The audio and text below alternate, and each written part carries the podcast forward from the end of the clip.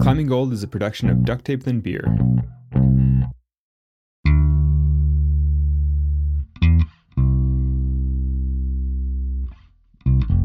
Alex, question. Do you ever feel anxious or or nervous about climbing before you do it, like the night before or something like that? No, I, I guess um I mean I definitely have had a hard time sleeping before some climbs, but for me that's generally before big alpine outings. So when your alarm is set for midnight and you're about to do some huge thing in the mountains. And I think for me that that maybe triggers a little more anxiety because it's so far outside of my comfort zone. And, and then I guess, you know, occasionally I get a little anxiety trying to red point a sport route or things like that.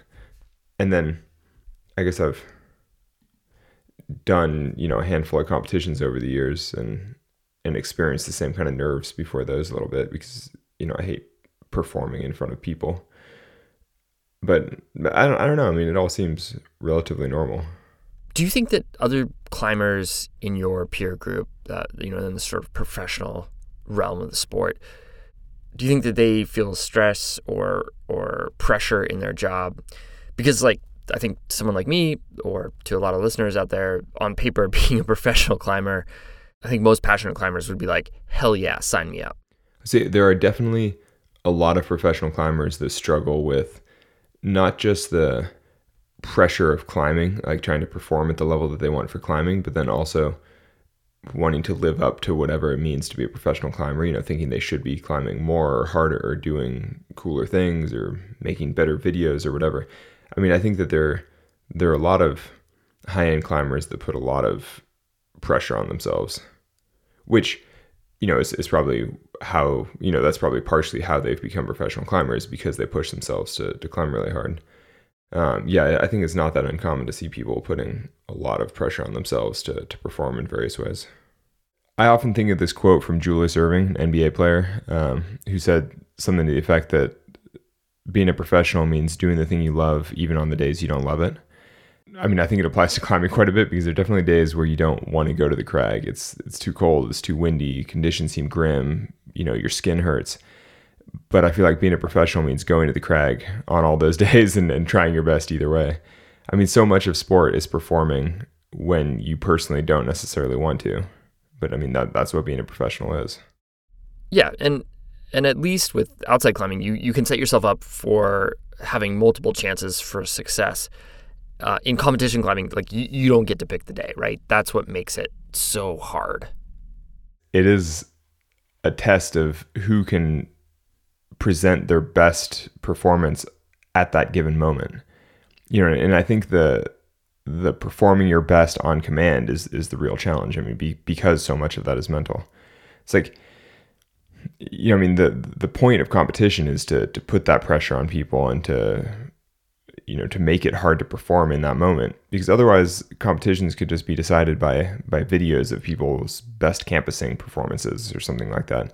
You know you could just you know test people's basic fitness in in some you know simple way. Just be like who's the strongest? The thing about a competition is you don't care who's the strongest. You care about who performs at their best in that moment that is the challenge like that that's that is the sport like that's what makes it hard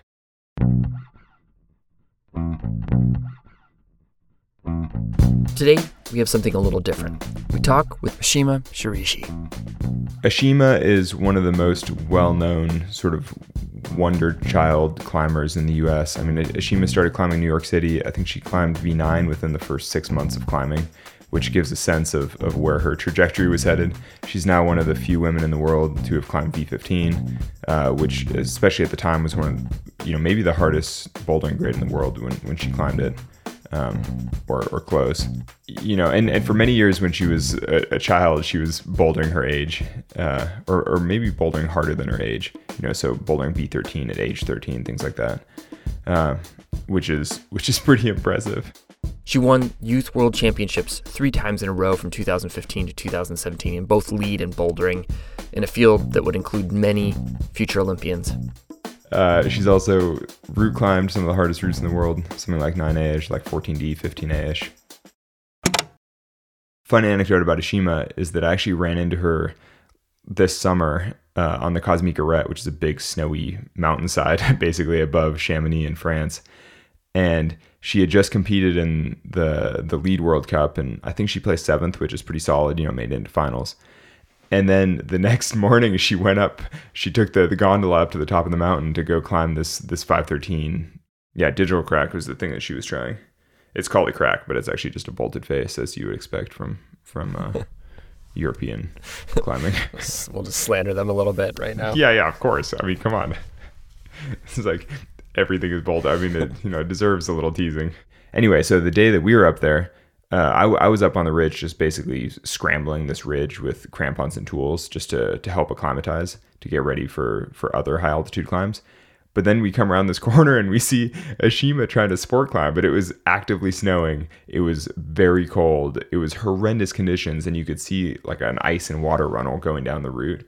And basically, she tried it for a little bit and was just kind of like, "This is this is too wet. Like this is not climbable." I was like, "Yeah, I could have told you that from town. You could have just looked up in the mountains and seen the dark clouds and the grim conditions and looked at the forecast." But, but anyway, it gave me a lot of respect for somebody who will compete in a lead World Cup and then the next day go up into the mountains and have this big adventure. I was like, respect. That is motivated. Scroll through Ashima's Instagram videos or watch her on a good day of World Cup climbing, and she has this effortless look to her climbing smooth, controlled, balanced. And the same could be said for a lot of the world's best. They can make difficult things look serene. But when we asked Shima to walk us through what goes through her mind on the day of a competition, we realized that there is a turbulence, a tension beneath that outward calm. That turbulence and tension, it's a design feature of competition climbing. As route sitter Tonde Katiyo explained in the last episode, simply setting hard moves won't separate the world's best. A competitor needs to be challenged physically, intellectually, and mentally. So, we wanted to hear what that experience was like. And what we got was an open and honest look into the mind of a competitor. I'm Alex Honnold. I'm Fitz Cahall. This is Climbing Gold.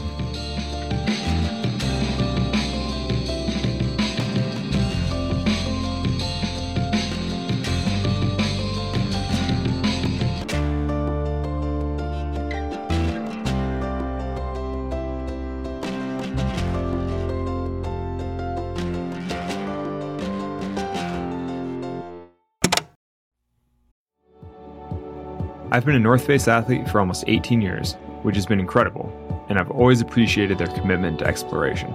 Summit Series is the name of the pinnacle North Face products that I use on every expedition, and I love that their tagline is athlete tested and expedition proven. I've personally tested these products all over the world, and they've always proven themselves. Future Fleece is the next generation base layer that I wear almost every day of climbing outside, whether on the wall or at the crag. You can shop the full Summit Series collection at thenorthface.com. I first found Coros when I was looking for a GPS watch that could track my biggest outdoor adventures. I needed something with a massive battery life that was also robust enough to handle the climbing.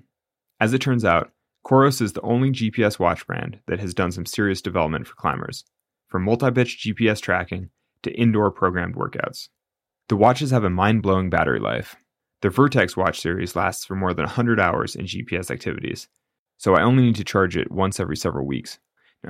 I only need to charge my watch so sporadically that I can never find the charger because I haven't used it in six weeks. if you're interested in bringing new technology into your climbing training and tracking, you should consider their new Vertex 2S. Go to Coros.com and use the code ClimbingGold to secure a free watch carabiner with the purchase of your new Vertex 2S.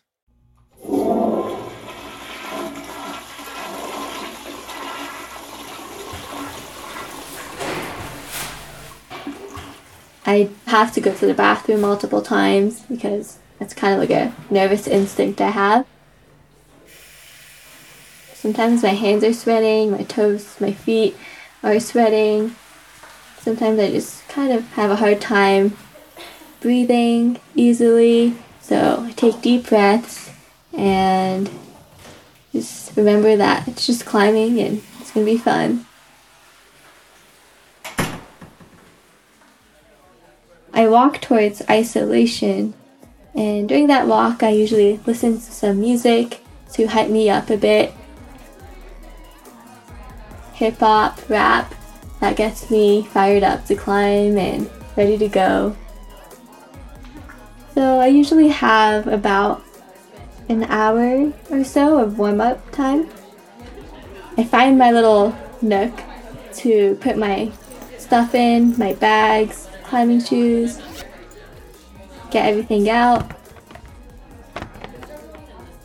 I start my warm up routine, which includes mostly a lot of stretching, a lot of dynamic stretches. Sometimes I do some jump roping to get my heart rate going. It's very interesting to see how people warm up.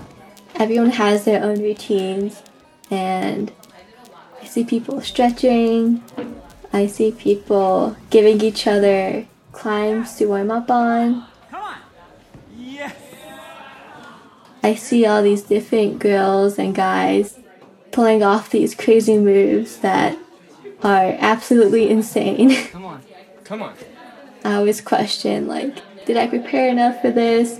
Am I strong enough to be competing at this level?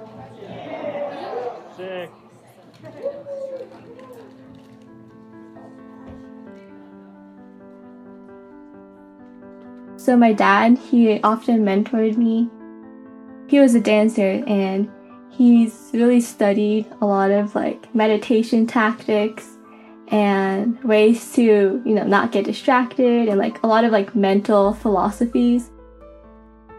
This is like one quote that he has. Shizuka tsuyoi kimochi. The translation isn't really accurate, but it's like having a quiet and like deep soul I think I try to apply that to my climbing pretty often because it's really important to like be calm but also just like have that like fire inside of you and like ignite your soul almost when you're about to climb.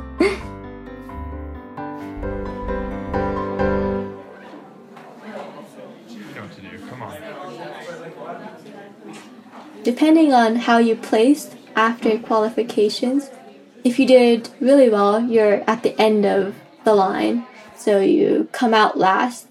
But if you didn't do so well, you come out really early. It's very nerve wracking because the final people in isolation are oftentimes the strongest people. And, you know, you're surrounded by all these really strong climbers and you're seeing the really hard moves that they're pulling off. Come on. Get it right now. Come on.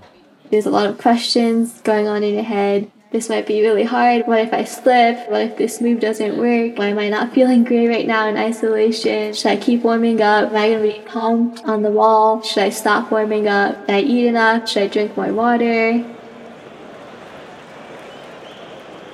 You hear the climber who is ahead of you. So they're currently climbing on the wall, and you hear the crowd going. Sometimes I get a little shaky, and my hands are sweating. I usually just give myself that mantra that my dad tells me, Shizukare tsuyoi kimochi. Kind of just like repeat that to myself to calm myself down. And also just breathing deep. And then they call your name.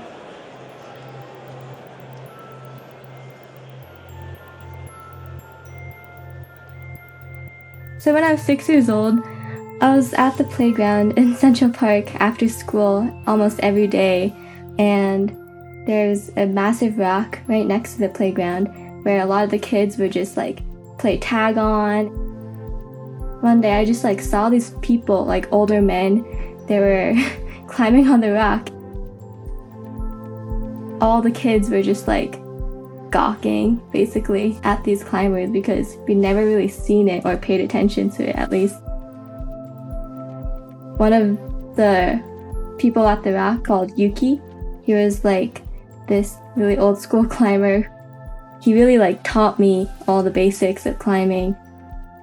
The first time I tried it, I couldn't do anything. Like I was just sliding all over the place, but somehow it was just a really addictive sport. I was like really welcomed by the climbing community. They really, you know, welcomed me in and they supported me and a lot of them were actually members of the climbing gym. So they told me about it and thankfully the climbing gym just allowed me to climb there for free because my parents couldn't afford to climb at the gym.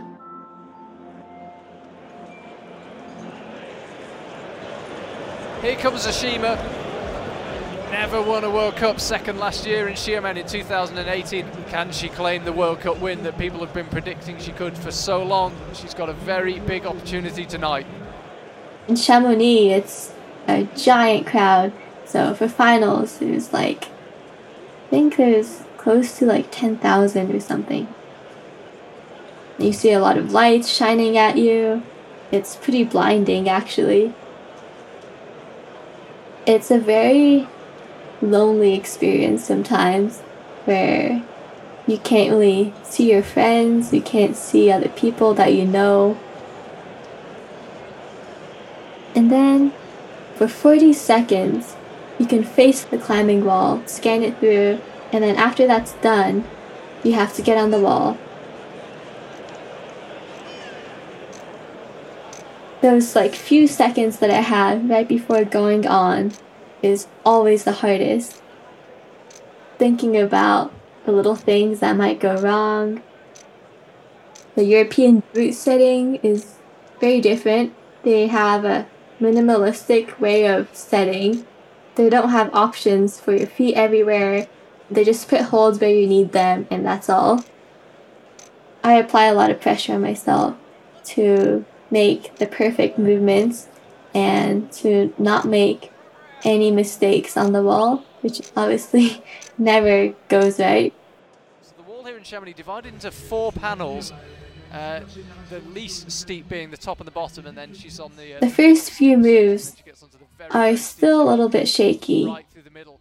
Of course, there's The also climb is pretty difficult. I would say probably like give 5, the wall to play with, 14, just four flat panels. BA. Both men's and women's routes go on to that big red feature, and it's enabled them just to be a little more creative. Just checks the time, Ashima. I am on a running clock, which is, I think it's like six minutes.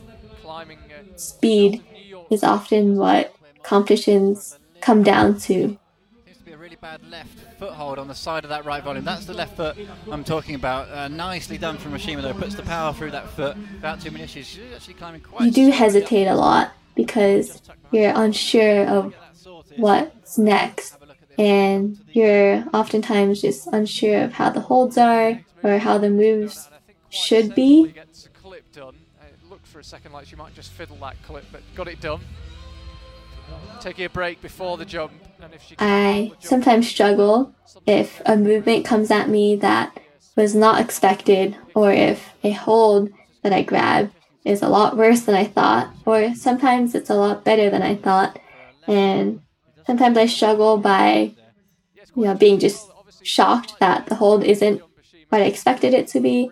And other times if it's really good I have a hard time because I end up resting more than I should be on that hold rest because she was taking a rest, but it was all on the right arm. There was nothing for her left hand. It just does shuffle across and matches there. Yeah, it's quite interesting as well. When I get to a certain crux sequence, I can tell a few movements beforehand by just looking at those holds that it's going to be a hard part. Best part of two minutes. This is the territory we can't start to rest though. It's a real show of power, and Ashima has bags of it. Look at that left arm lock off strength. Really nice looking So, move. right before that, I try to shake out a little bit, breathe again, and kind of just blast through it. This is the move then, uh, getting close to the high point of Molly Thompson Smith. So Ashima slaps out right. So that's the that was the move where we lost Molly. So she'll head out. When she goes left, that's hold 30. There's only 42 on the route. So with 145 left, I think she's got her pace pretty good actually. Yeah, Lactic acid is slowly accumulating, but I try to shake it off so that I have some power left. to this point. She's been able to Sometimes I get power from the crowd cheering me on. this is a- Sometimes I hear and there's another one distinct voices of my friends. Bumps up again. Ashima Shiraishi going really well here. Up to the volcano, still looking strong. Really needs to get that clip done now. By the time that I get to the head wall, which is like the last few movements of the climbing wall, I'm usually very pumped. Mentally, it's hard to tell if you're actually tired or you're just thinking that about yourself and your arms are just gassed. But you just keep pushing and you slowly creep up to the last few moves. Before the jump, and if she can pull something resembling a rest on it, I think the uh, speed of her climbing will then pick up after that. But I was just gonna say, oftentimes the last few moves are the hardest. There's oftentimes a lunge or just a jump to the last finishing hold. And you eye it down you go for it. top section could be quite slow to climb, but she knows it now. She's really picking up pace all of a sudden. sometimes you stick it, Big grimace. A good fight for Ashima. Good show. but sometimes you fall on that last hold or anywhere towards the top. First impressions very positive on this route. And then you get lower to the ground. Climbers out. I mean, this women's field is so close. It's really hard to tell by one person's performance how the difficult, If I'm happy with how I climbed. I'm at a very happy place. But then, if I'm disappointed in myself, sometimes I have a few tears rolling down. If I had a bad day, I come to my senses and realize that I just have to keep training, push myself. But then when I have a good day, I'm happy for a few hours, but then there's always a next competition that I'm looking at or a next rock climb that I'm looking at. And if I did well at one competition, I'm scared to lose that for my next one. At the end of the day, it's just a rock climb, but it's crazy that it means so much to me. One move can mean so much.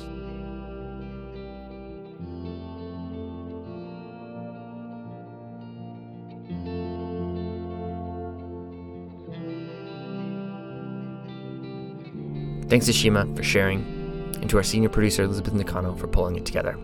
We'll be back right after the break for a few final thoughts.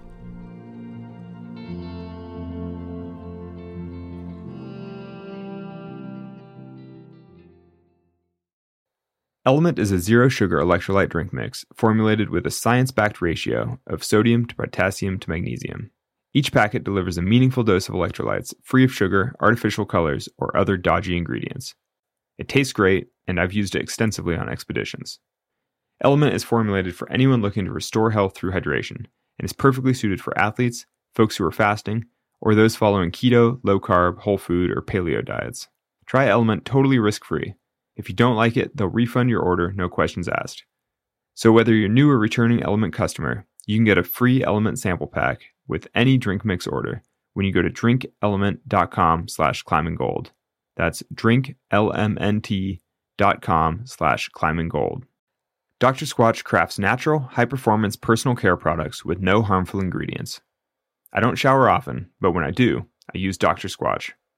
I especially like the Summer Citrus Bar Soap. From soap to shampoo to conditioner, they help me look, feel, and smell my best for whatever adventure I go on. They're offering listeners 20% off any purchase for new customers with the code ClimbingGold, or you can go to drsquatch.com slash Honnold. Dr. Squatch. Get dirty, stay clean.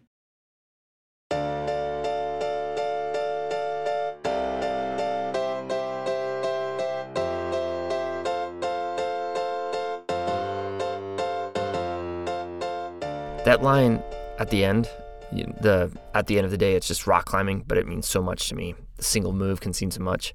There's just there's so much in there, right? Uh, And I'm curious, like, have you ever you know felt obsessed or or with with a particular climb? I- I don't know. I mean, yeah, I definitely obsess over rock climbs from time to time. You know, I'll get fixated on things or work on projects for a long time. I don't know. I mean, to me, that it, it always feels kind of healthy. I'm like, that's the whole point. Like, in a lot of ways, the point of life to me is to obsess over things and to work on things and to use those things to to bring out the best in you. You know, I mean, there's nothing wrong with being obsessed with some rock climb if it's motivating you to to sort of lead your best life. You know, to eat well and to train and to stay motivated and to fit and hop out of bed in the morning and pack your bag and go to the crag. Yeah, I mean, th- there's nothing wrong with that level of obsession. I think that it's only a problem, you know, if it's pathological, like if if it becomes really dark for you.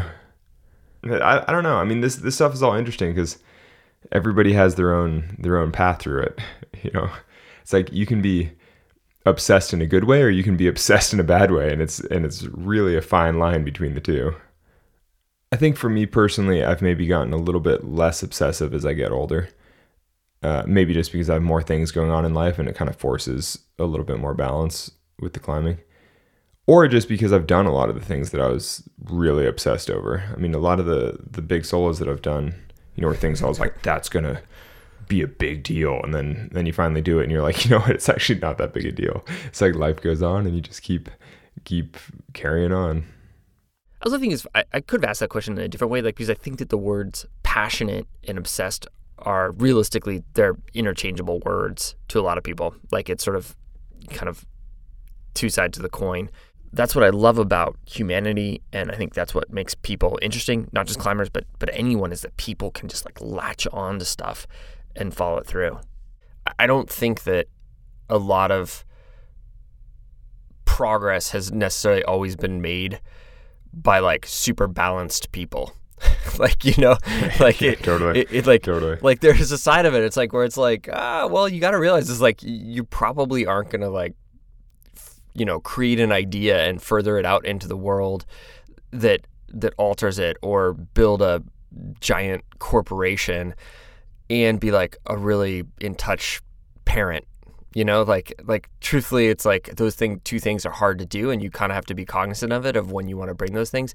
But i think it is wonderful. Like that's a, that's a side about the, like humanity that i love is that there are people just geeking out on things and caring irrationally Mhm. about about them in all different walks of life and i you know like from your perspective you've met a lot of pretty incredible people and like do you kind of see that in in some of the some of the people you've had you've had a chance to meet or interact with is that they just kind of care you know maybe irrationally about one thing and have just followed it down a rabbit hole Yeah, no, I, I definitely agree with all of that 100%. That that nothing great gets achieved without a deep commitment to it.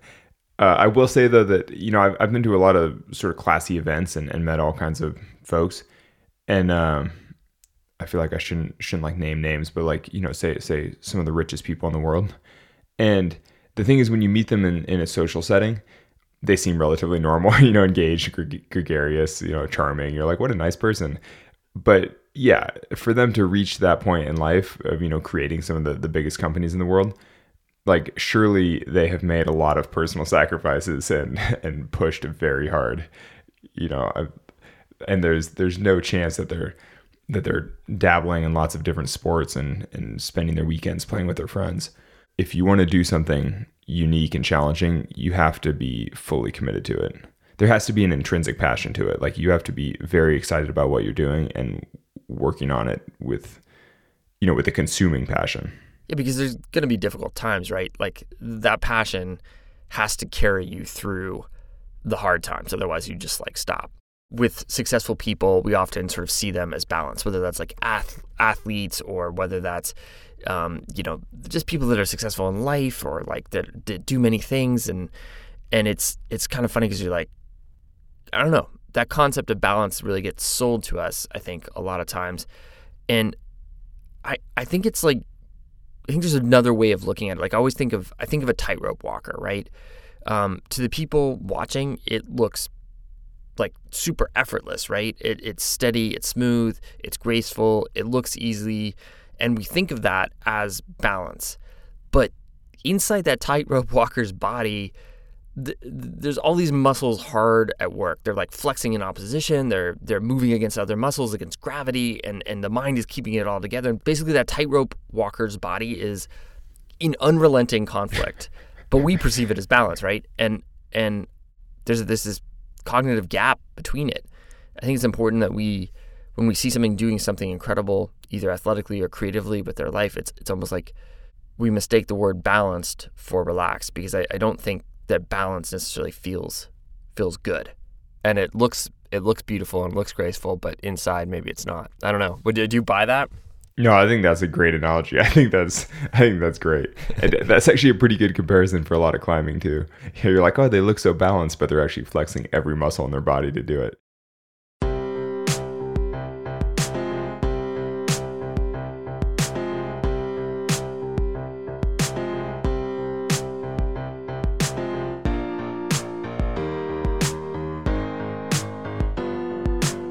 Thanks to Ashima for sharing your experiences, and to the IFSC for the use of audio from the competition.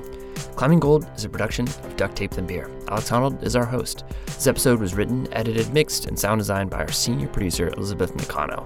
Additional editing and mixing by Cordelia Zars, who also collaborated with me to compose the music for the show, Music Today, by Brendan O'Connell and Amy Stolzenbach. Art direction by Anya Miller. Our executive producers from Duct Tape Then Beer are Lisi Hendricks and Becca Call, and from RXR Sports, Jonathan Redsick and Ben Endy. I'm Fitz Cahall. Thanks for listening.